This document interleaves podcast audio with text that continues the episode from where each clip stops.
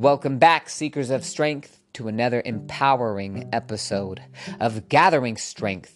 I'm your host, Ruby Rube, and today we have a Gathering Strength first. The first in person conversation with my man, entrepreneur, pillar of the community, Wade Taylor.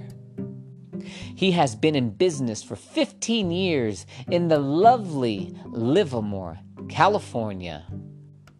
But it hasn't been all rainbows and butterflies. Nah, arrows of adversity have been inevitably slung. How does one not only survive, but thrive in the unpredictable world of entrepreneurship? Wade shares invaluable insights on leadership, weathering adversity, and the crucial role of a solid support system. Ever wondered how fatherhood and entrepreneurship intertwine?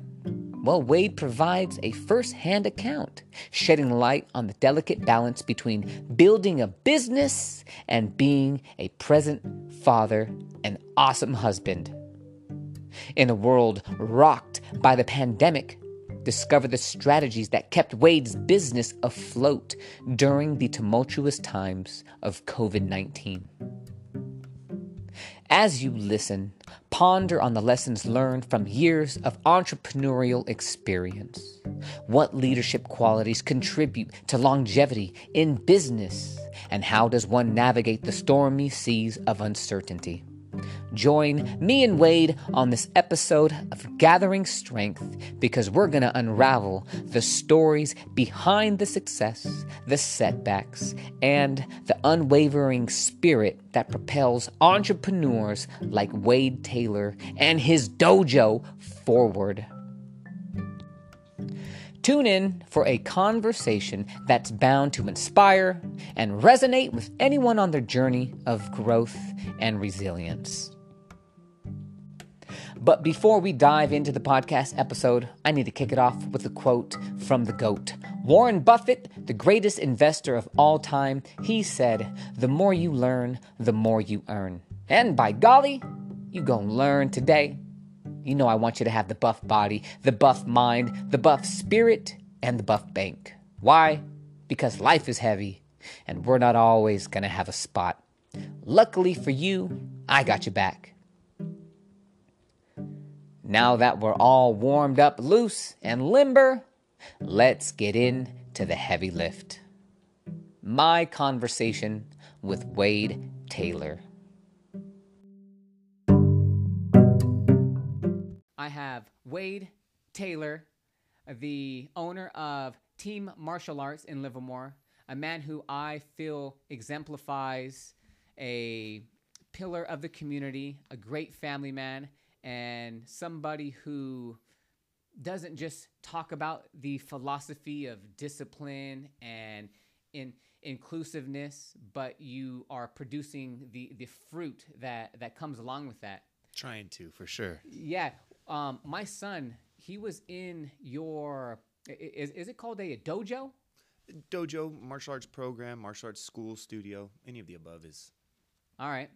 So he was in a a few years back in one of your classes, and me just as a parent, you know, who's bringing my son to a new environment. Um, it, it's not that I was, you know, on the lookout for you know things that were off but I was just like, you know, this place has its has its stuff together. It's clean, great. Um, there's a great staff. They're engaging with their students, and all of the parents are cool. And there's not just the kids who are running around recklessly. Like your your uh, instructors, they were able to corral everyone. Yeah. They were able to get everyone to listen up front, and everything that the instructor was asking of the student, it was being uh, there. It was being heeded. Like everyone was doing what was being asked of them. Yeah. And that that's that's awesome. So h- how do how do you go about doing that? Well, first of all, can you tell me what what you why martial arts? What did martial arts do for you? How did you get into martial arts? Yeah, yeah. Um, should I answer that question first, or then? Just- yeah, yeah. How, how did you, you you get into martial arts? Because I believe that that is going to tie into the structure of your of your, your philosophy of you running running your business, right? Yeah, and the part I want to talk about too with, with what you just said was um, the instructors running the class. You didn't say it was me. I, I have a team of instructors. Yeah. So the cool part is, is, is I've been able to, uh, you know, learn these skills from my instructor and then pass them on to other young people who are now in their 20s who are running majority of the school. I still have my days and classes I teach, but it's really cool to see those guys taking these values that I learned and passing them on too. So it's, it, I, I don't know. There's even more powerful, I believe, because it's not just me doing it. It's Yeah. kind of cool that I'm able to. Not that it's about me making it so these guys can do it, but it's. uh I'm, I've hopefully helped empower them to do it on their own. Is kind of the goal. Yeah, there is a philosophical quote that um, that comes to my mind is teach a man a f- or give a man a Yeah. fish, you feed him for a day, and then teach a man a fish, you you you feed him for a lifetime. Yeah, and that ta- that's that's scary. It takes a lot of confidence too, because you got to know that they may leave you or or certain things Mm. like that. Because once you give everybody everything, it's you know you have to have the confidence to sit back and hope they stick around with you and you treat them right and a bunch of other things. But um, but yeah, as far as me kind of getting into the martial arts, I, I kind of um, it's kind of an interesting story. I was always obsessed with uh, you know Ninja Turtles, uh, GI Joe. Uh, Power Rangers was huge, right? Ninja Turtles, Power Rangers, X Men, all that stuff. So I always just loved martial arts and combat kind of things. Yeah. But I was a soft kid, very just uh, you threw a rock, it hits me in the leg, I, I might cry and be out for the day type type stuff. But um, I played soccer, really enjoyed soccer. Played baseball, enjoyed baseball. W- was maybe average at soccer, baseball not so much. And um, this is kind of how I got into it. And then what we have is um, it's you call it like an aha moment, right? Where you're like, boom, this is it. This is what's for me. A moment of clarity. yes. All right. So I went from playing baseball. My uh, my neighbor across the street, he's on the team with me, and he says, you know, the coach talks trash about trash about you when you're out in the outfield. And I was like, what do you mean? What does he say? and I, I may have, I I think um, the the uh, the phrase may have been has evolved to make a better story out of it. I'm not sure if this is exactly what the coach right. said, but it was probably like Wade needs to be out there catching a thousand pop flies because he can't catch anything. But what I tell when I tell this story to make it sound a little cooler, perhaps, is um, you know Wade's out there. He can't catch a cold, let alone a pop fly. He needs to stay out there all day, kind of a thing. Yeah. And so I go from that. You know, you're 13 years old, and by the way, we know we both grew up in Antioch. Yeah. So, you know, we're playing. This is right when you enter those Babe Ruth fields, right over there, Golf and Games, Babe Ruth fields. I don't know if you ever played over there, but Anyways. Um, yeah. cool thing. But right at that age, people are starting to be aware, like who's good and who's not. You know, you're not just hanging out with your buddies, getting your snack after the game. Now it's like, man, we want to win. 13 people are getting serious. So I could see that the coaches kind of like, hey, man, that kid's just not cutting it. But I just, I didn't feel like it was, uh, it was a sport I loved, but it wasn't the right place for me. And I just got lucky. Always wanted to go to a martial arts school. One opens up down the street, Palin's Martial Arts, um, in the Safeway Shopping Center on Deer Valley Road. Opens up. I could literally walk there. I Yeah. do my paper route, which I don't even know if those exist anymore. I do my paper route, uh, go to my first class, and um, shortly thereafter, I just remember my instructor like, "Everybody freeze," and we call this spotlighting in martial arts. So we, we kind of will freeze, and we're gonna kind of uh, highlight a characteristic of whatever the student's doing. And what he highlighted me on was, um, you know, look at Wade's effort. It was the first time I was praised for effort, not my skill. Mm. And what happened was in baseball, we want results. We got to win, you know. Yeah. And if I strike out, that that creates an out for the whole team. Kids are upset, maybe parents in the stands Got to get on base. yeah, and, and I just it wasn't wasn't working for me. I loved it, but it just wasn't working. Yeah. So, anyways, I go to karate. And he says, "Everybody freeze. Let's watch Wade's sidekick." And you know, I didn't have the highest sidekick. I didn't have the strongest sidekick, but Yeah. I always worked hard, and my instructor praised me for that publicly. And all of a sudden, it just kind of took off. I couldn't get enough of it. I was always at the school. I wanted to be there. I wanted to please my instructor. I wanted to work hard for myself, and um, things just really started started clicking compared to other sports. And um, and I think the one thing we were chatting about when uh, when I saw you around Halloween was um, community. Yeah. I think that's really what it was. And I, so ever since we, you said that, I started I'm thinking about my past, and I'm and, and I always think about things, but as I'm thinking things through, I go, man, that community was probably what kept me in it and was one of the most helpful things in my life growing up. You know, I started having more confidence. I always had a group of friends. I just didn't have Yeah. a place. Once I got to high school, everyone has their niche, right? Yeah. I didn't play an instrument. I didn't play. I I play. I enjoyed sports. It just wasn't good enough to make the high school team. Mm-hmm. And then karate was that was the place for me. I was friends with adults. I had younger kids that were like younger siblings who you know I kind of helped and mentored when I was the in the leadership role. Yeah. Before I was like a, a head instructor, and then I was constantly growing and pushing. And then it just so happens my instructors, their family, uh, big time competitors. They they throw martial arts tournaments. We travel to martial arts tournaments. So I got really lucky to you know travel the world. Um, gone to the Philippines twice for stick fighting tournaments, and then And this is your your your family? uh, not my family, but m- the martial arts family, the Palin family. That oh, um, so you oh, know, all right, you- you- yeah. basically, uh, I don't know if it would have worked for me at every martial arts school. W- would another instructor have praised me for effort Mm-hmm. versus the, the skill set? But so this this family is just they had it. They really, in my opinion, had it kind of locked in. And my instructor in particular, uh, Jordan Palin, was just I don't, I don't know if savant is or just excellent with children, excellent with kids, and Yeah. connecting and communicating with Mhm. people. And then what they did was they had their own internal community and they had their own internal community events. And I wasn't part of a, any community in Antioch. Like Antioch doesn't have the downtown like Livermore does. We have this gathering spot where I run into you. You Yeah, know, yeah. we at the fountain. I run into you at Halloween at booths Yeah. all, all the time. So Antioch didn't have that, and I didn't belong to a church or anything. So that karate school just created these opportunities where I had room to kind of mix with other kids and and people in a similar like-minded uh, community that I wanted to be a part of. Mm-hmm. And so I was I was all in it, man. And that wa- that was kind of how it got started. You know, not that I had a failed other sports experience, but when I got here, it just it thrived and it worked. And so that's kind of been the foundation for what I've tried to do um, with my business. How old were you when you first stepped foot onto a, a karate karate dojo? 12 years old. 12 years old Yeah. and then you were you know just on that journey of learning competence confidence learning the actual moves and then how old were you when the the thought of like hey this could be be a business or how, how did how what information did you obtain for yourself to where you wanted to turn your passion into a a business Funny thing about that is, I don't think I wanted to run a karate school. And I, I, mm. I loved being there, and I couldn't imagine being anywhere else. And I mm-hmm. always thought if I didn't have my own, I would help out at somebody else's. Oh, but wow. I, if I was to throw my instructor under the bus, he would do this thing, and he would give us challenging students so the class would flow. Hey, you're a good leader. Or Mm. leaders, our leadership team. Usually, uh, it's younger kids helping out in the class. Yeah. So he's, hey, I want you to help so and so, and it was like, no, so and so's challenging. Mm. But you know, so th- this goes on for years and years and years. And um, you know, I'm competing. I'm doing all this. I go to college. I went to SF State, and um, I, I kind you, you finish up, and it's I finished up the PE.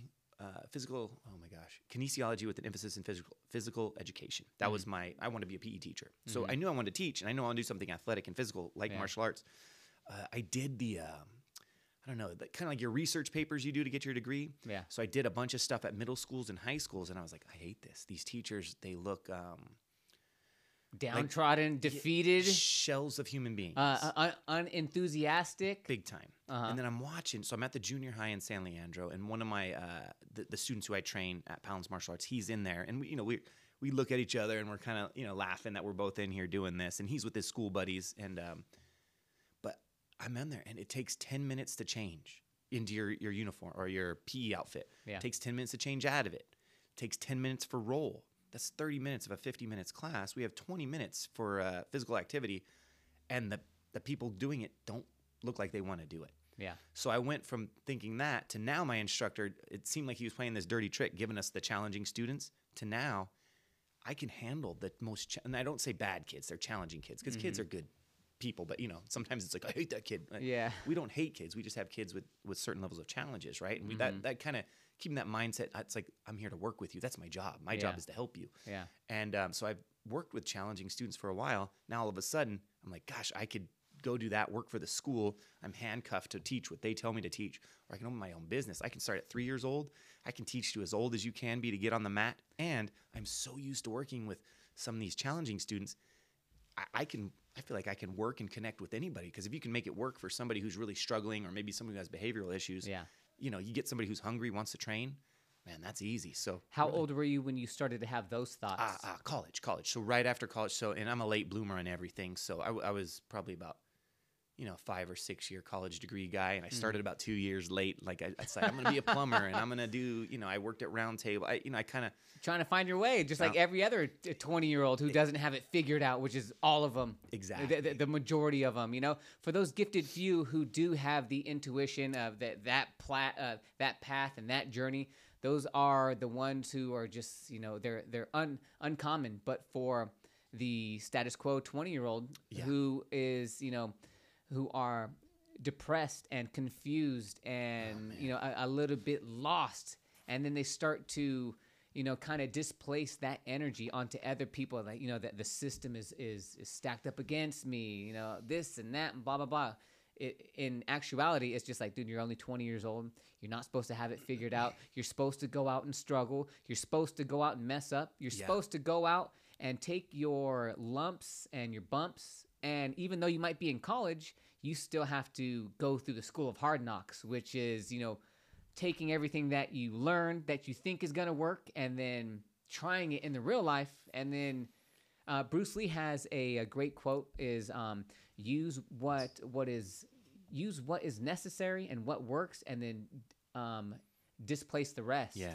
And that's kind of how you have to go th- go through your life you have to try everything and then you have to analyze what works what doesn't work and then keep doing the things that that does work um, so there you are. You're 20. You're in your 20s with uh, a a college degree now.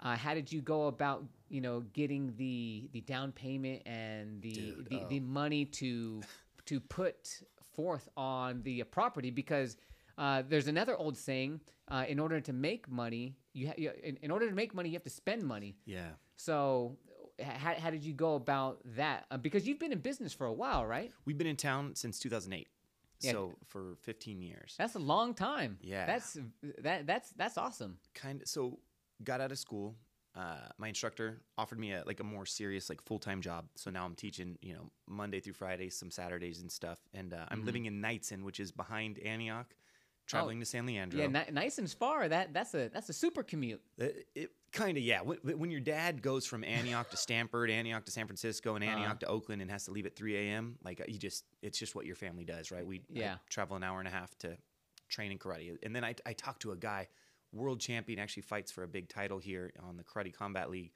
and he's in uh, gosh i don't know if it was brooklyn or the bronx but he was talking about two hour train rides to get there and in not the best neighborhoods and i was kind of like oh well i'll shut up then my hour and 15 minutes isn't too bad All right. but um, so yeah, get out of college, and it was like, hey, if you want to teach in an actual school, you got two more years of schooling to do to get your uh, to be certified or something. And I was like, man, I'm ready to work. Like I'm I, I'm not being I don't want to be a starving student anymore. Yeah. Not that I was eating top ramen, but that's what you're like, man. I'm not eating top ramen. I'm I'm gonna Yeah. make some money now. Yeah. So I worked for my instructor for about two years, and and just um, learning the ropes a little bit, learning a bit of, about the business, learning the, the insides, because it's not just all, hey, let me go up and, and, and teach. There's a bunch of other Yeah. underlying uh, things that you may not have been privy to unless you were working under your your teacher. And the cool thing was, is I was already like a five, six day a week person, and I, you know, when I'm done, like right around between somewhere between three and five o'clock, I Mhm. pack the, I pack my bags, go to karate every day. Yeah. So, in that way, I kind of knew a lot of the ins and outs. Mhm. But then I was like, now I'm the full time person, and I'm sitting in the meetings behind strategizing for like, okay, we're gonna do this for the next belt testing or this for our next event. So yeah, I'm, I'm in there for so for those two years. And then um, 2008, you know, the big is the mortgage crisis, right? Yeah, and yeah. all I think I don't even know if Barry Bonds was still playing, but that's all I knew. I was like, how many home runs does Barry Bonds have? Yeah. Wait, the housing market? I didn't know anything. Uh huh. And um, I'm, dating a girl, and we drive around Livermore, and I go, man, this place is great. It reminds me of where I grew up in Antioch, but you know, has a little bit more sense of community. It's, it's nice. I like it here. Mm-hmm. And we're driving, and it turns out there's a guy from the tournament circuit who abandoned his school in Livermore. Mm. Um, it was it was it was actually right. It was the McDonald's right here. Mhm. So we're talking right around the corner. yeah. Um, that was where my school was. Yeah. I was there for two years, never had more than 20 students, never could afford rent. It was terrible. In that time, you know, had a little bit of a fallout with my teacher, had some, fa- like, had a girlfriend who, who split up with me, and she was a talented martial artist. So that kind of, you know, hurts your business future plans. Mm. And um, so it was just, it was, it was a battle, man. It was a battle. And then- Hardship, adversity. well, I'll tell you more. So, you know, it, it's hard when you lose your mentor, right? And, Yeah. and we had a fallout. I was a butthead. It was kind of like if, if I was his kid, it would have been a, I'm, a I'm a rebellious teenager. and I know better than mom and dad. Middle finger, I'm gonna go do it. It, was- it was a little bit like that. There's always more to it, but that would be Yeah. like on my end of it. That was kind of what it was, and I think I got humbled pretty quick. But I started living with a friend in Antioch again, and um, you know, unfortunately, on on April 15th, I'm driving home from paying taxes, and uh, she shot herself uh, Oh, while, wow. while I'm driving home. I live with her and her daughter. This is a family from the Antioch Karate School, karate mom, and Wow. um, you know, just w- the first place when I needed a place to li- live after um, I had split up with my girlfriend. I didn't call my best buds. Like I, I, I wanted to call my guys, but I was like, nah, man, they're kind of in these places. First person I call is my friend Angie. I say, hey, or actually, at first I text her daughter. I'd say, Shali, hey, can I, uh, can I live with you guys? And she's like, yeah, I'm sure you could. Just ask my mom. Boom. She's like, when you coming by? Uh-huh. And I get there, you know, like a dog that did something wrong. My head's hanging. Oh my goodness. And uh, she's like, "Where's your stuff?" It's in the car. Go get it. Come on, move in. Your bed's ready. Everything. Oh they wow. just took care of me. Um, didn't realize she was battling her own yeah. uh, demons, and that was that was wow. pretty rough. Just on top of everything. And so for me, dealing with loss of these relationships, um, all within a, s- a small amount of time, and then I started training a little bit with my instructor's brother, who also uh, killed himself, and it was just Oh my goodness. it was this um you know i'm in my late 20s and it was a lot to process with Yeah. with everything. And um so when just when you say adversity but the cool part was i was a little bit of a knucklehead kind of just a, a bonehead. It was uh you know wow look at wade. He shows up every day. It was what else am i going to do right I, so it wasn't that i was so determined to make this succeed I see. it was a little bit of just like well I, I don't know what else i would do today so like i'm just going to Going- put my best foot forward and i'm going to teach and going with the flow. I'm just gonna go in this direction. Yes. Um, I, I have a passion, and uh, I just one foot in front of the other type Yeah. type type deal. And then because you you continued down that path, and you were you were being rewarded in many different aspects. It's like, all right, I'm just gonna keep following this trail. Yeah, exactly. And then you know, it's, it just so happens as soon as I moved to Livermore, like this is probably, gosh, this is two weeks after my friend dies. Um, we get a call and says, "Hey, this other place for another karate school in town is for sale." So I, I, I kind of I get this first school and I take over the lease from the landlord. So the other guy is now off that lease. Yeah. And so it's almost like we kind of freed him off that lease. Yeah. Then I go to this other place, buy someone's business. Now I'm paying rent. And when you talk about where you get the money from, I, who knows? I don't even know where. But I'm paying rent um, at the old location. I'm paying off my ex girlfriend because that's where the down payment came from. Her mother, I think, was kind of the one on the lease. So I couldn't just abandon that lease, even though we were broken up. It was like, what's the right thing to do? Yeah. So we stayed, uh, we worked out a deal where we could pay the old landlord back. I bought the new business and I was paying rent at two locations. Or, and I think I was paying back the ex girlfriend from some of the money that they had initially invested. So I'm just like, no money, no nothing. And it was, but it was, it was working. and um, next thing you know, I'm, I make a phone call to my dad. I'm like, Dad, dude, I can pay rent at the house in Livermore now. We're good. Just don't worry about that. He's like, okay, great, great, great. Then uh, a couple months go by again. It's like, Dad, I can afford my car payment, man. I'm gonna, I'm gonna, because I had a like a neon, Yeah. not even a Dodge neon. I had a Plymouth neon. All right. It was teal, and I drive around Antioch, and people are like, "Oh, you still got school spirit," because the Deer Valley colors were yeah. teal and black. and it was embarrassing. If I ever went on a date, I'd park like on Second or Third Street, and then walk so nobody could see my car. Oh wow. Uh, it was, it was. But I mean, hey, we all go through it, right? Yeah, definitely. Yeah, can I tell you about my uh, Yeah. one of my beaters? I had a '92 Toyota Paseo, and um, I had hit a parked car. Oh. Yeah, I, I hit a parked car, and I wasn't able to afford the the passenger side fender, so I just had a exposed wheel. Yeah. And during the rainy season, um, it looked like a damn jet ski w- was going through the intersection because the water was just flinging up hella high. Yeah, yeah. yeah. Yeah, so I, I'm able to to relate on driving around with a embarrassing car that is Yeah. just like, come on, yeah, I need to start making money. Exactly. But yeah, then I called my dad. I'm like, Dad, man, I can afford it. I afford my car payment. And so things just started really turning around. And it was funny because uh, within a few years, we, we've moved to our third location and we're right next to Trader Joe's. And that's our best spot. And, and now our big thing, 15 years in, my wife is like the brains behind the business in a lot of ways Wow, now. yeah.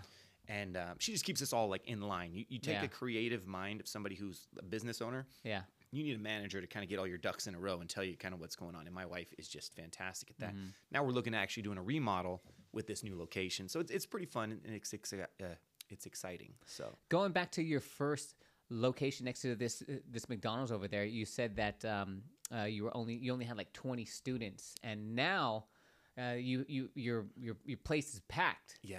Um, how did you go about acquiring more more more students? I I know it's not just hey you know ads and this and that Yeah. because once you get them, you have to be able to keep them. You have to create a, a experience that makes people happy. Not only the uh, the students but also the parents too, right? Yeah. Yeah. And so, how do you keep them coming back, or what were you doing at your first location? How did you get those students? And then, how how have you been able to sustain the influx of more people coming in for over the last fifteen years? Not only you know just to pay the bills, but obviously to sustain you and your family, to Yeah. you know to to do everything, to, to live a life. Uh, How how how have you been able to do that? Yeah, again, you, you want a a little bit of boneheadedness. I, I would say what the big change has been is my wife calls people back and emails people back, and she does it more eloquently than I do. Uh, you know, if I see like an email, I'm like, oh god, this is a lot of work. Just my brain doesn't quite work that way. I don't know if it's like an ADHD thing, like just Alright. to, to sit and to like I'm gonna do this and I'm gonna spell it. The spelling in me, it's just it's rough. It's All right. it's not fun to see, right? Mm-hmm. So um, all of a sudden she does that. Numbers jump big time. But Mm. before my, my wife just started, um, you know, you think about these two bad things. The 2008, you have the housing market. Yep. 2020, we find out we're pregnant. She's going to quit her job, come work for the school. And I said, listen, we have about 200, 220 members.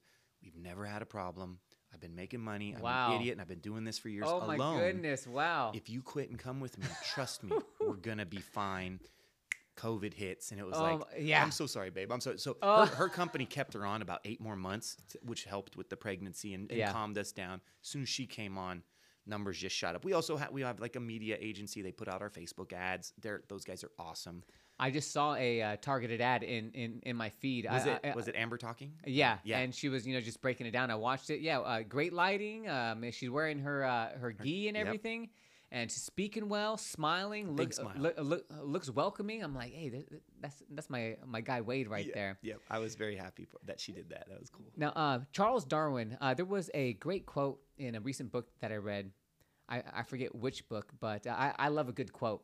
Now, um, Charles Darwin said that um, it is not the strongest nor the smartest that that survive. It is the one that is most, um, the one that has the easiest time to to change.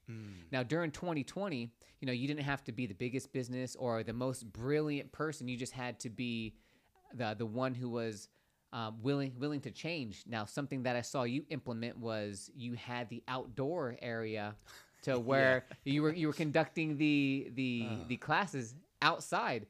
Now, even though that that that wasn't ideal, you know, that was just something that you guys had to roll with the punches Yeah. to to to make things work. One, it was a service of the of the community. I'm thankful that it didn't, you know, um, bankrupt your, your your business or anything. Yeah. You were able to uh, bob and weave those punches, and because you had your finances. In, in order and you had a plan and you were willing to endure and persevere through that time, you created a, a, a much needed service for the community Yeah.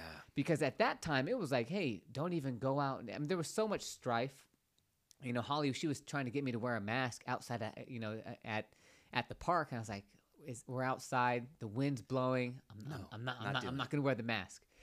Anyway, so you know that that was something that that I was happy about is that once again Wade is doing what he needs to do to pro- to provide a service, provide for his family, and then also this is in, enriching the the community.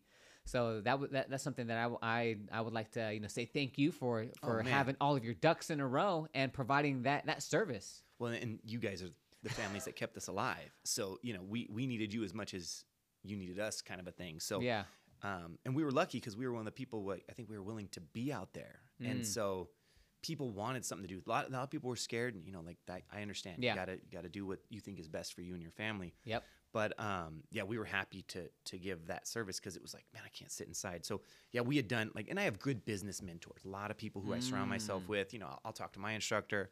There's um, there's a lot of good guys here in the Bay Area too, like other martial arts instructors, all Wow. sharing knowledge, and they'd get on phone calls and Zoom calls and like, hey, Yeah. this is Zoom. This is how it works. So we made a whole Zoom schedule. Then we were Oh, at wow. a park, and the park was great. But then daylight savings hits. We're, we need lights now. So then we were in Oh, front of the karate school where you guys were training with us Yep. on that little side area where that was the only area that had lights. And we Mm-hmm. and you know, so many one after the other problems. I brought out like a work like I don't know if it's a construction worker like floodlight and those Yeah. things. I guess if you touch the glass or it oils up, you know. All right. So the the kid, um, I let a one of the students borrow it, and I think he reinserted the, the light bulb, Mm. and the thing just shatters because the oil. So we're out there, and now we have glass everywhere, and it's oh like, my gee. goodness. but you know, not a big deal. But um, yeah, we were able to really adjust, and I think I got good advice from some good people. I had a lot of good families like you guys, and then we have a good group of you know people on our leadership team that they also want to be at the school, so they were Yeah. there to help me, and um, it, but yeah, our team got cut in half, our students got cut in half, and then um, but because we were willing to be out there and we were one of the people ready to go, yeah. as soon as things opened up, like we were just flooded. And it was because we opened up before baseball and soccer and some of these other places. Mm. So we Yeah. actually kind of had a, like an unfair advantage in some ways. Now my wife's calling people back way better than I ever did. Yeah. Um, but yeah, the phone didn't ring for two years unless, and it rang because it was like, we're quitting, you know, and then Yeah. all of a sudden it just, it, it kept ringing. But one of the ways that we really ended up getting um, into the community is booths. Um, I've become like the booth guy. So I just saw you at the Halloween event, and that's one of our booths. And like Mm-hmm. once you kind of get into it, our booth, our booth is super cool. I just bought another tent from this company called InstaTent, Mm-hmm. and um, you know, you just it's it, the booth or the um, the tent looks amazing, and uh, it's all branded your your your stuff. And then we have like fun little themes. Like at the last one, it was Cobra Kai and Yeah. Miyagi Do. So all our kids come dressed up. We're handing out candy, giving out prizes. How, how thankful are you that the Cobra Kai series got started up? Because I'm sure that that um, ha- uh, created a influx of in early uh, of needs, right? in uh, maybe it was like 21 or 20 once people started feeling more comfortable going outside Yeah. um, I, I there was definitely a handful of parents that were like oh yeah me and my kid watched that cobra kai they really want to do karate i'm like Oh yeah. awesome Let's go break some boards. oh dude and i love the show it's so corny and so Oh, yeah, perfect and it just is. it's it's karate from like the 80s it's awesome I love how they made the good guy bad and the bad guy good. Like what Yes. what a twist, right? yeah yeah yeah Yeah. you grow up in in uh, all that money and then didn't know how to manage money and then the other person grew up with no money and Yeah. end up having money And then it turns out, you know, because there's always uh, two sides to the story. Turns out that Daniel LaRusso, he was doing the dickhead things to uh, Johnny Lawrence. Like uh, there was a scene where he was talking about he was just in the bathroom and then minding his own business, and then Daniel-san comes up and puts the hose on him and ruins his have you- his, his outfit and everything. Did you see that video? There, there's a video of, of basically, I don't know if it's Daniel LaRusso's a sociopath, but it's, Oh. it's a basically, there's a whole video about, I'll have to send it to All you. right, yeah. About how really in Cobra Kai, he's the bad guy. He goes and steals this guy's girlfriend and he messes with him at school. Yeah. throws the first punch. Yeah. Throws an illegal kick and wins. So anyway, it's pretty, it's, uh, it's funny. It- think you know, it. it, it, it's it's fascinating how you can paint a narrative, and Oh. you you can spin something to look a- any way you want it to. Because the way that we learned about it, Daniel-san, he was the good guy. yeah. But you know, the the video that you're gonna show me, hey, look at it from this angle, from this perspective, and you're gonna see it in a whole new in a whole new realm. Yeah. Yeah. Yeah. Um. So it, it- that's also um, um similar to the 69, where like uh, so say if say if I have a six here, like I see a six, you see a nine. Mm-hmm. Yeah. You know, it, like from where I'm at, nah, this is my truth. This is a six. You're like from where you're at though, Yeah. it's a nine. Yeah. So fascinating how you can spin a narrative to support whatever biases you want to confirm. Yes. Yep. We're living in a time where there's a lot of that. So. Yeah, definitely. Um, going back to uh, COVID and you, um, you know, pretty much um, rolling with the punches. You, you mentioned the park and the outside area and having to have, have the lights and stuff. There is a, a little philosophical phrase that I, I have created for myself, and that is um, to plan plan for the plan for a storm. There's always a storm coming, and the best time to plan for a storm is when it's calm, is when there's peace. You don't want to plan for a storm in the middle of a storm. Yes. Um, so COVID came out of nowhere, and if you weren't prepared, if you didn't have the money or the the mental uh, the mental fortitude, the emotional resilience, if you didn't have any of that, then that was a long two three years, and you know a lot of people killed themselves because of it, right? Yeah. Yeah. Um, so there's always a, a, a storm coming.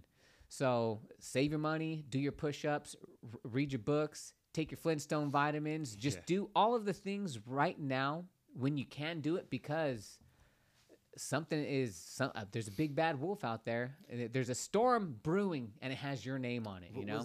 what's our uh, the Stoic philosophy? Is it like kind of that negative visualization? it, it's it's coming. You know, whatever it is, your your mom's gonna die. Your your goldfish is gonna die. Your Yeah. dog is gonna get hit by a truck.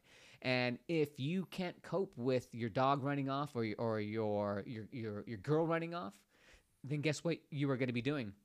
You're going to be propping yourself up with a, a vice. You're Yeah. going to be numbing it. You're you're not going to be doing the things that are going to be promoting flourishing. You're actually going to be uh, spiraling down, and your your problem is going to get bigger. You're going to get weaker, and that is hopefully not going to be the end of you.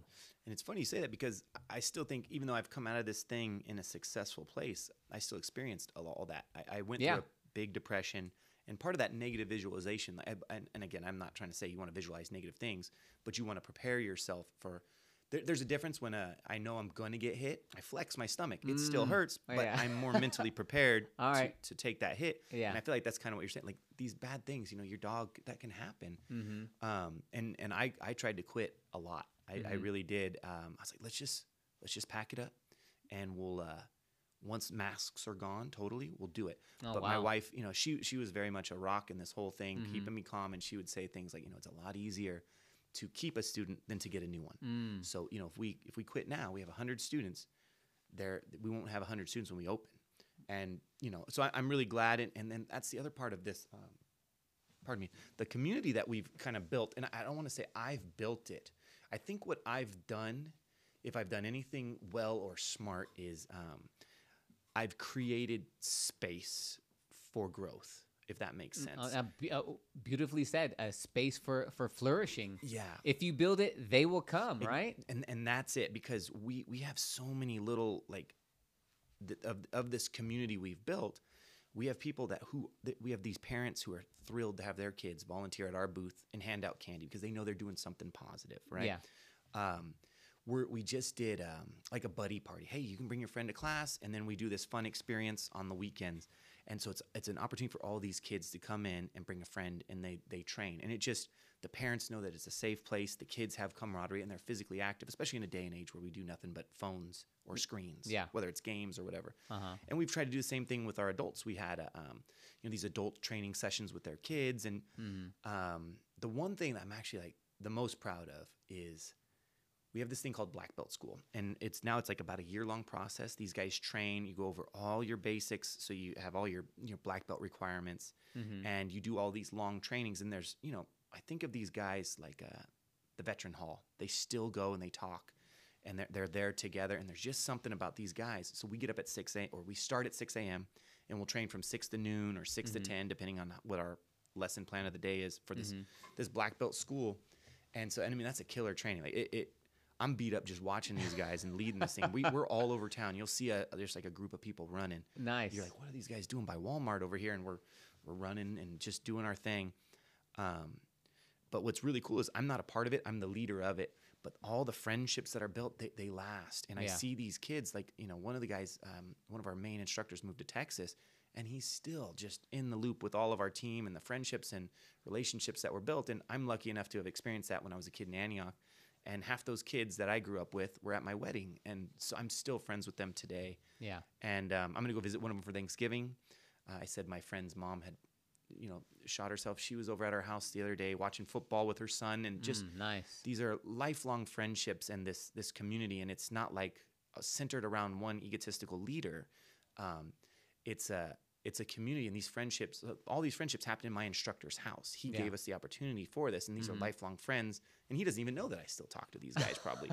and I'm just so proud that we were able to do that within our school. Yeah, definitely. And um, and That's just- something that that you cannot buy. Like you can't Yeah. send in an order from Costco to have your, you know, hey, send over some some community with uh, some some office supplies or whatever. That's something that has to organically grow and you you you can't buy that and that, that's something that that I would love to be able to learn from you Yeah. is, you know, a little bit of what what's the recipe? You know, um, you, you said that it's not around you know a a egotistical leader. It's about you know just coming together, having a space that that is is open for flourishing, and what else? Yeah, well, I, I think what is it? The first part of culture is cult, right? Mm-hmm. So that's why whenever I think of that like singular leader, you think of this this like a cult leader. So it's a little blind following sometimes, or, or people have drank the Kool Aid, or you know whatever. But um, to build that culture, you know, you're trying. I I, I try to you know stay kind of hungry and humble, right? That's kind of just some simple things, right? Yeah.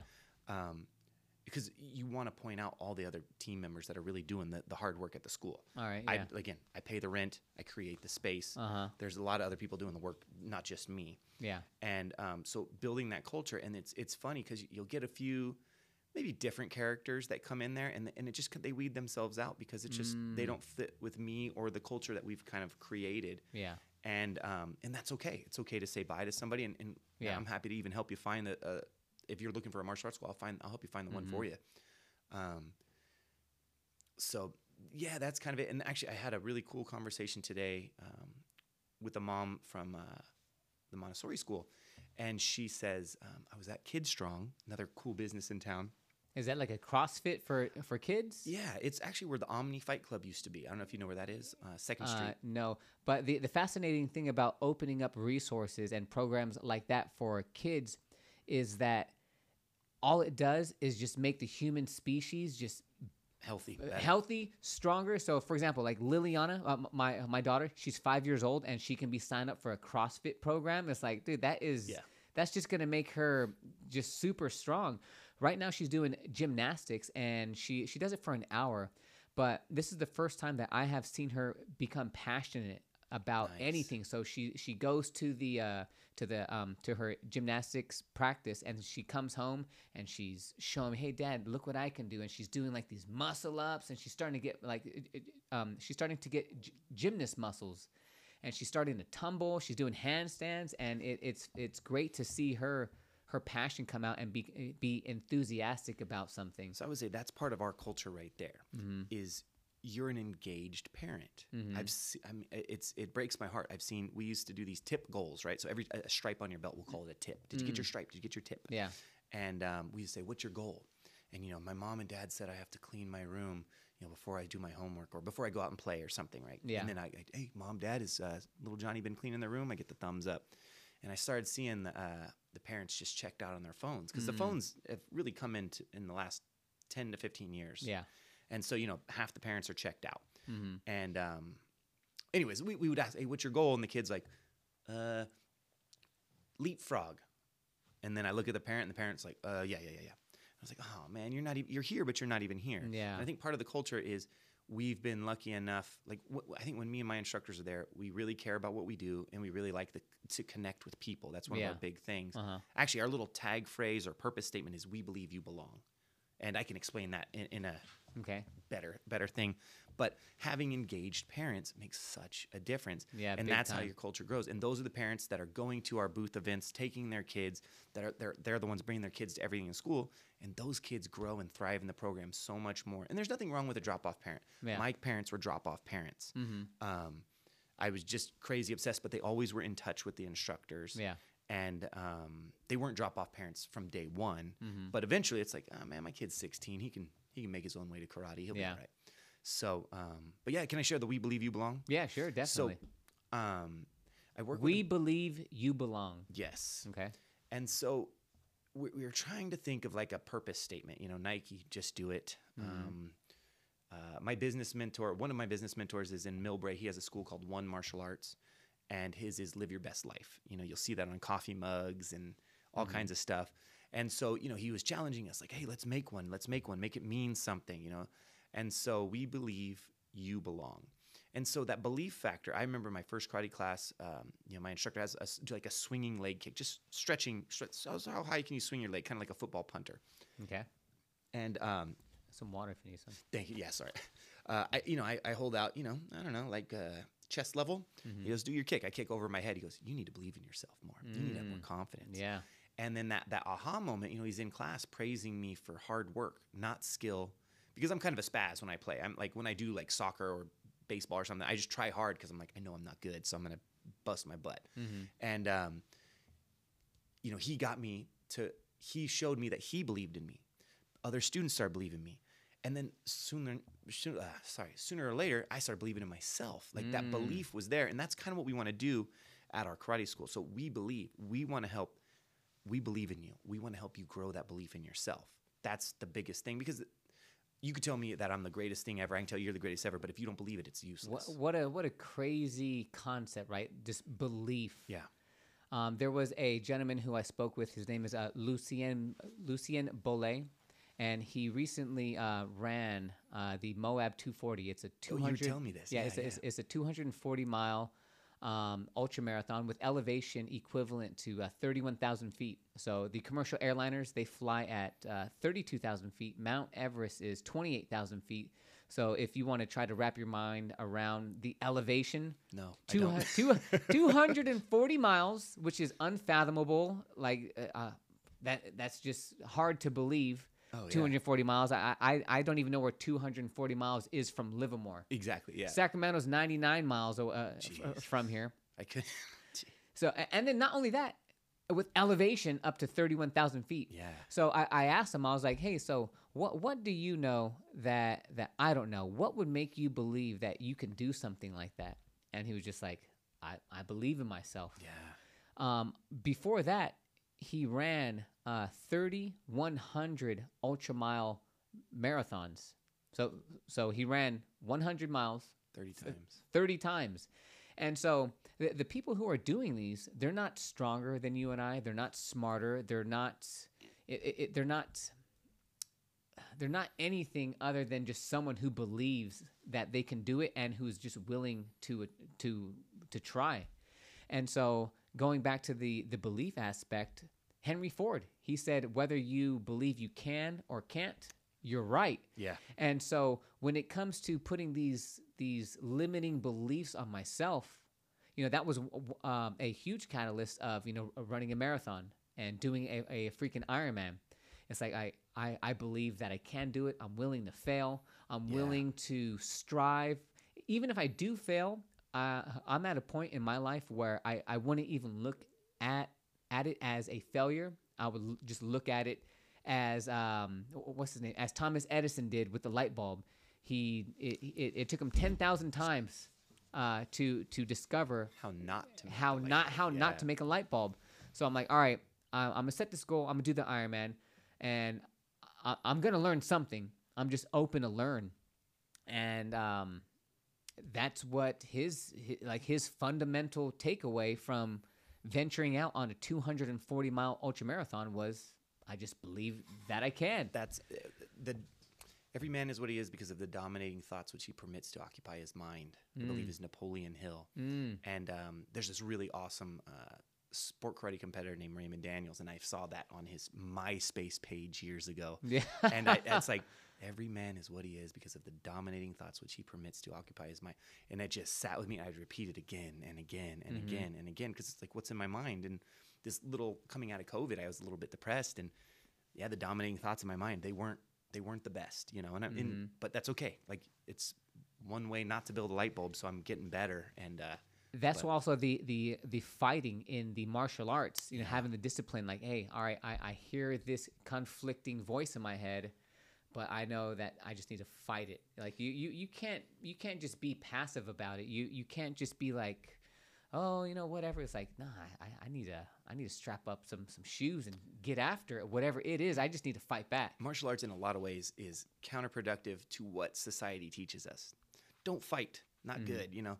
Don't hit somebody. Don't don't use your aggressive, but if you can channel that Yeah. and learn how to, you know, we when we spar at our karate school, it's very fun, right? There's kids who are still freaked out, but like we can hit each other and we could be okay with it, you know. And that's that's kind of, you know, we always have this little quote, you hit your best friends the hardest because if I don't know you and I hit you, uh, there's a chance you might flip out and like, you know, Mm. try to lose your temper. Yeah. Um, versus if I hit you, you're like, damn, that was a good hit. You know, I'm gonna try to get you back. I'm like, I know you're gonna try to get me back. And it's it's a nice, but like, because we're friends, we can work out like that together.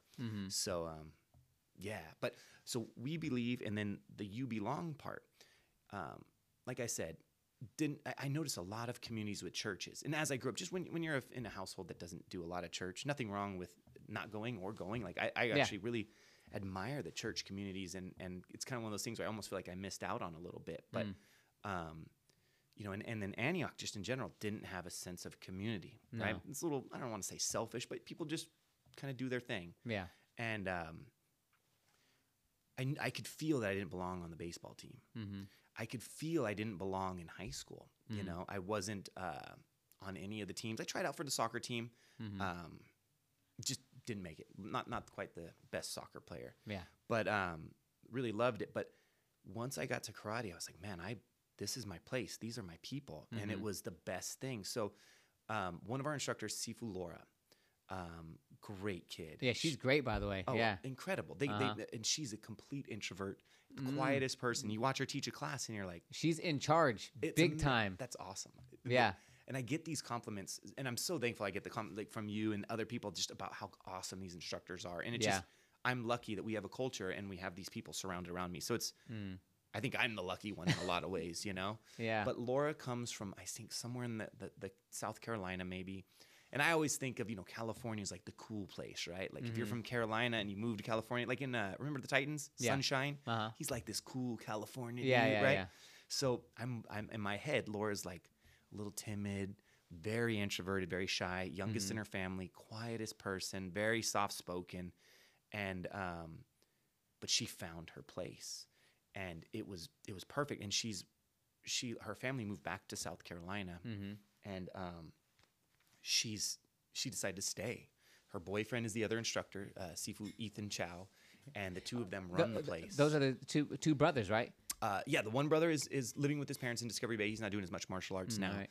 but um, Yeah. Both of those guys, they were awesome too. yeah, Yeah, they, they they made it fun, informative, engaging, interacting with with the kids, and it's like, dude, yeah, th- this is this is a chef's kiss, you know? It's like it, was- it, it, it was awesome to to watch. it's it's cool. And and like, what's really cool about it is they've really embodied that. So Laura found that place where she belonged, right? And that's kind of the whole thing.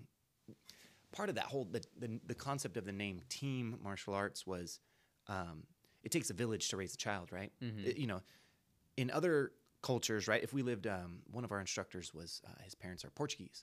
So in Portugal, they talk about how the parents and the grandparents they they they live together or live near each other, and they help raise the grandchildren uh, Mm. together. And that's just something here in the United States. It's a little different, right? You kind of Yeah. go off on your own, start your family, Yep. and um, oh man, I've lost train my train of thought here. Laura Shoot. finding her her place. Um, yeah, well, it's I guess it, I maybe I was just trying to say it's harder to to be away from her family and, Yeah. and do that, but. Now those two kids are running the school, and, and when I say kids, they're 21 and 23, so just Yeah. right around that age. Um, they're they're able to run the school, and now they're trying to provide the same type of things that I was trying to provide, Mhm. making this place where they believe in the students.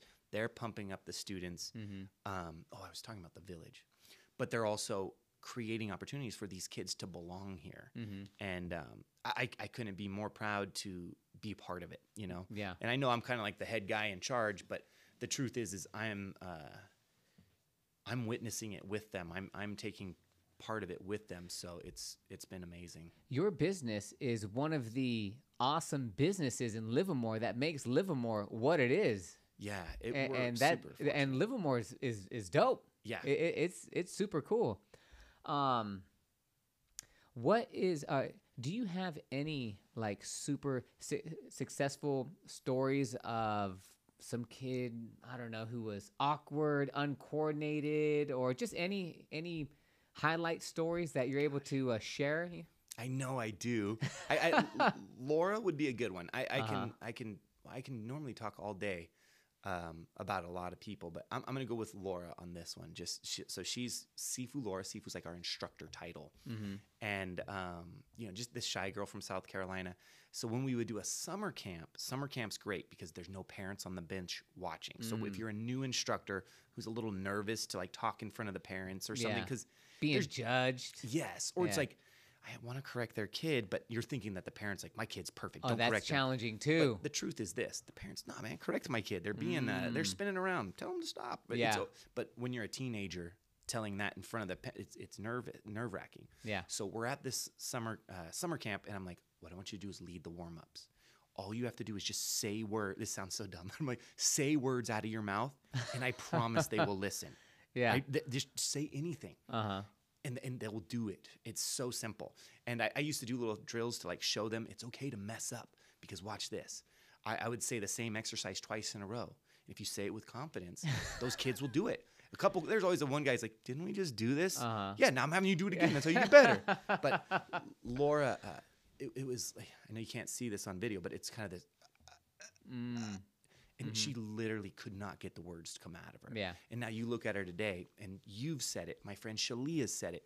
Other people, they go, dude, that girl controls the class. Yeah. Everyone is in line. Everyone's in shape. They're working hard, and she's not like rude or mean about it. Not at, not at all. And uh-uh. it's just it's, It's great energy. yeah. So that would be one as far as a uh, like a um A a, a transformative, uh, um, someone who has experienced tr- tremendous growth. Yeah, I have another one. This is um, he was one of our top instructors, and he moved to Texas. This guy Joseph Ventura actually lived around the corner for a while there, um, and so Joseph. I don't know if he'd appreciate me telling this story, but I'm gonna do it anyways.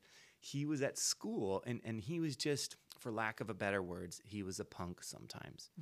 Great kid. Like once you once you hear the whole story of, of I, I love this guy.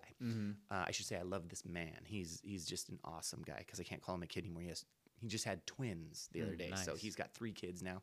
But Joseph was the type of kid who I guess a girl makes fun of him. He dumps her backpack out, kicks her stuff, spits on it, and throws her backpack. Like just he was not taking crap from anybody. Yeah. he was just that guy. And like you're not messing with me. He had a comeback for everything. You know, I I, I want. I guess I could say one of them, right? He was like, "Hey man, you're kind of short," and you go, "We're about the same size when I lay on my back, though." Or so, just he would just always have something. And um, so Joseph with this guy at my first day meeting him, he's got that. Uh, I hope they serve beer in hell book. If you like books, if you need a, if you need a break from uh, inspiration and you just need a funny book, I hope they serve beer in hell. Okay. It's uh, he that that book should have been canceled by cancel culture by today's standards. wow. But it's it's just it's a funny book, right? All right. And um, he's out there, and he just this, and I, I don't like high school kids sometimes because they come in with their high school attitudes. I like kids that start in karate and then go to high school because they kind of they have a higher respect. Sometimes kid, the high school kid, a little bit too much swag, looking at the old bald karate instructor, like mm, man. Trying to be too cool. Yes. Yeah. Well, Joseph wasn't like that, but he talked my ear off, and I was trying to eat my lunch, and I'm like, dang, kid. Well, he goes from that, th- this kind of, and I'm not saying he was a punk 24 7. He just had a couple of things that he would do, something like that. He went from that to running my school the way Ethan and Laura do now, and being just a huge respected member of this community. Nice. He was an accomplished competitor. Uh, we competed in a bunch of tournaments all over. He uh, he even got sponsored once to go compete in I think Texas and do some cool stuff. Mm-hmm. And um, but you would have never known that that was a kid who dumped out some kid, who, some other kids picking on, dumped Yeah. out her stuff. He became such a responsible human who ran the school and just did such a good job.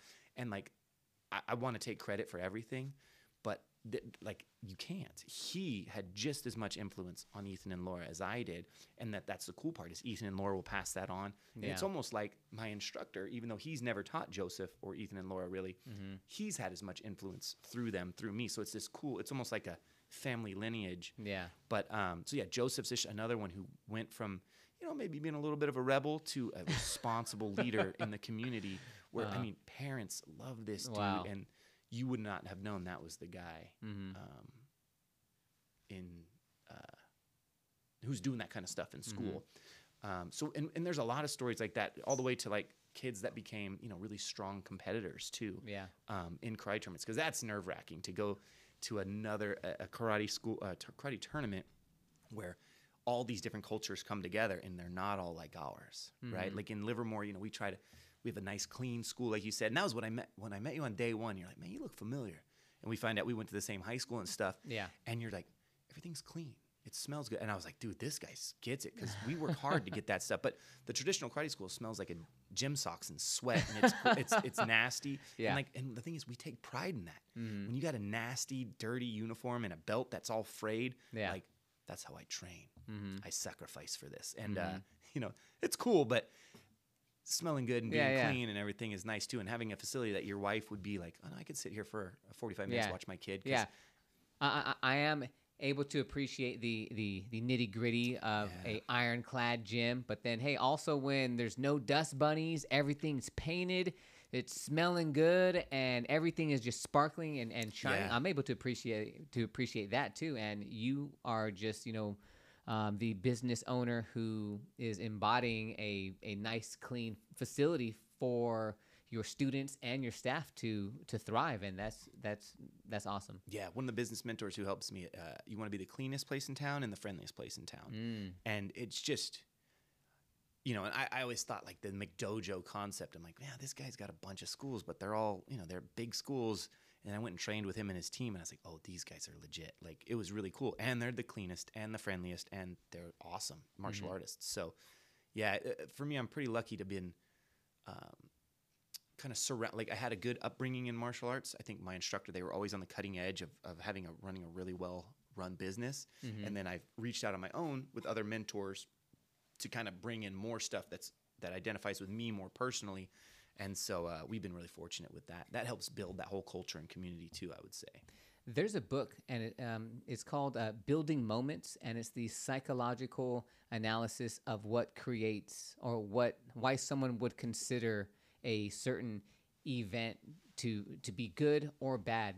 Now, for example, oh, the the rule is called the peak end rule, and let's say you you go to Disneyland and you have a horrible time all the way until you you go on the, the, the ride and your daughter there, there's fireworks going off and your daughter's eating ice cream and everyone is having a great time. That is the peak. But leading up to that peak it was just all crap right? Like Yeah. the, there was a it was hot it was a long line um, you lost some money just whatever. It was just all crap. And then you have that peak moment. So and then if it ends good then you're going to forget everything that was bad. You're going to remember the peak and the end. Now if the peak was not a was not something good it was like a low diminishing it wasn't too high and the end is is bad then it, it, it doesn't matter if everything before was mediocre it wasn't too bad you're psychologically you're going to process it as a loss of like man that was a horrible day Yeah. uh, it, it, it wasn't a, a good time but if you can have one moment to create a peak moment and end it on a high then it doesn't matter what happens between the peak and the end everything is going to uh, the your your customer is going to walk out of your facility with hey that was a great time yeah. um, so that uh, that's something called the the peak end rule Yeah. Is is is pretty fascinating. You know, uh, uh, us as fathers, we're able to take that in mind and try to utilize that in our, you know, a camping trip or whatever. As long as we try to create a climactic moment where Yeah. there's peace and harmony, and if we end on a good note, then our kids are gonna, you know, have a, a great memory at, at, at the end of the day. Yeah, no, that's awesome. I, I really like that. I can think of many a moments like that Uh-huh. where you, the buildup was tough, but getting there was like, oh, thank God. Speaking of peak end moments, I don't want to take up too much more of your time. Moving forward, you said that um, you you were doing some remodeling. Is is that the the goal? uh, The the short term goal is to uh, are you expanding or what what type of re- remodeling are are you going to be doing? Yeah, we want to, um, you know, we've been in this facility for about 10 years of the 15 years I've been in town and uh, just kind of give it a facelift in general, do Mm. paint job, um, break down some walls, open up the training floor a bit, make it, uh, we can actually add a third more of the training floor. And Oh, we have wow. a pretty big training floor now. So if we break down that back wall, we can get a third more in there. And then that would allow us just to, um, to do more things. So one of my goals would be to build our instructional team. So if you have more instructors, they need classes to teach. So we could do two classes at once, or even add in some other programs. I've, um, you know, dabbled in uh, Muay Thai and Jiu Jitsu. Nowhere, Jiu Jitsu is a, a beast. I'm nowhere near. It being- is, huh? Being ready to to um to to teach any of that, but with Muay Thai, I feel like I'm starting to understand it, and, and one day maybe have a beginner level Muay Thai program, or you know just kind of market it to our own students as we Yeah. as we grow it. Um, and that's actually one of my personal goals would be to compete again Mm. in that, but you know competing at 40 in essentially a different sport. But um, yeah, just you want to grow kind of you know the, the school you obviously you're there to it, it, make it be profitable Yeah. and just have a great place so you can um, you know give great things to people and have a great life for your family Yeah. so um, yeah just trying to really make that uh, just a, a facility that every person every mom comes into and is like i could be here for 45 minutes. It's clean. I'm, I'm good. Kids are proud you know dads are like man this is kind of cool man. Look at my kid out there punch you know Yeah. you want to make the dads proud. You want the moms to have a clean place. And you want the kids and their friends to like man this is my karate school. And you come in and you feel the the way i feel of putting this effort into it i want the students to feel man this because it's like a second home for a lot of people Mm-hmm. um, if they have a similar experience to what i had with martial arts. It's you're going to spend a lot of time there. So let's be as proud of this place as we can be.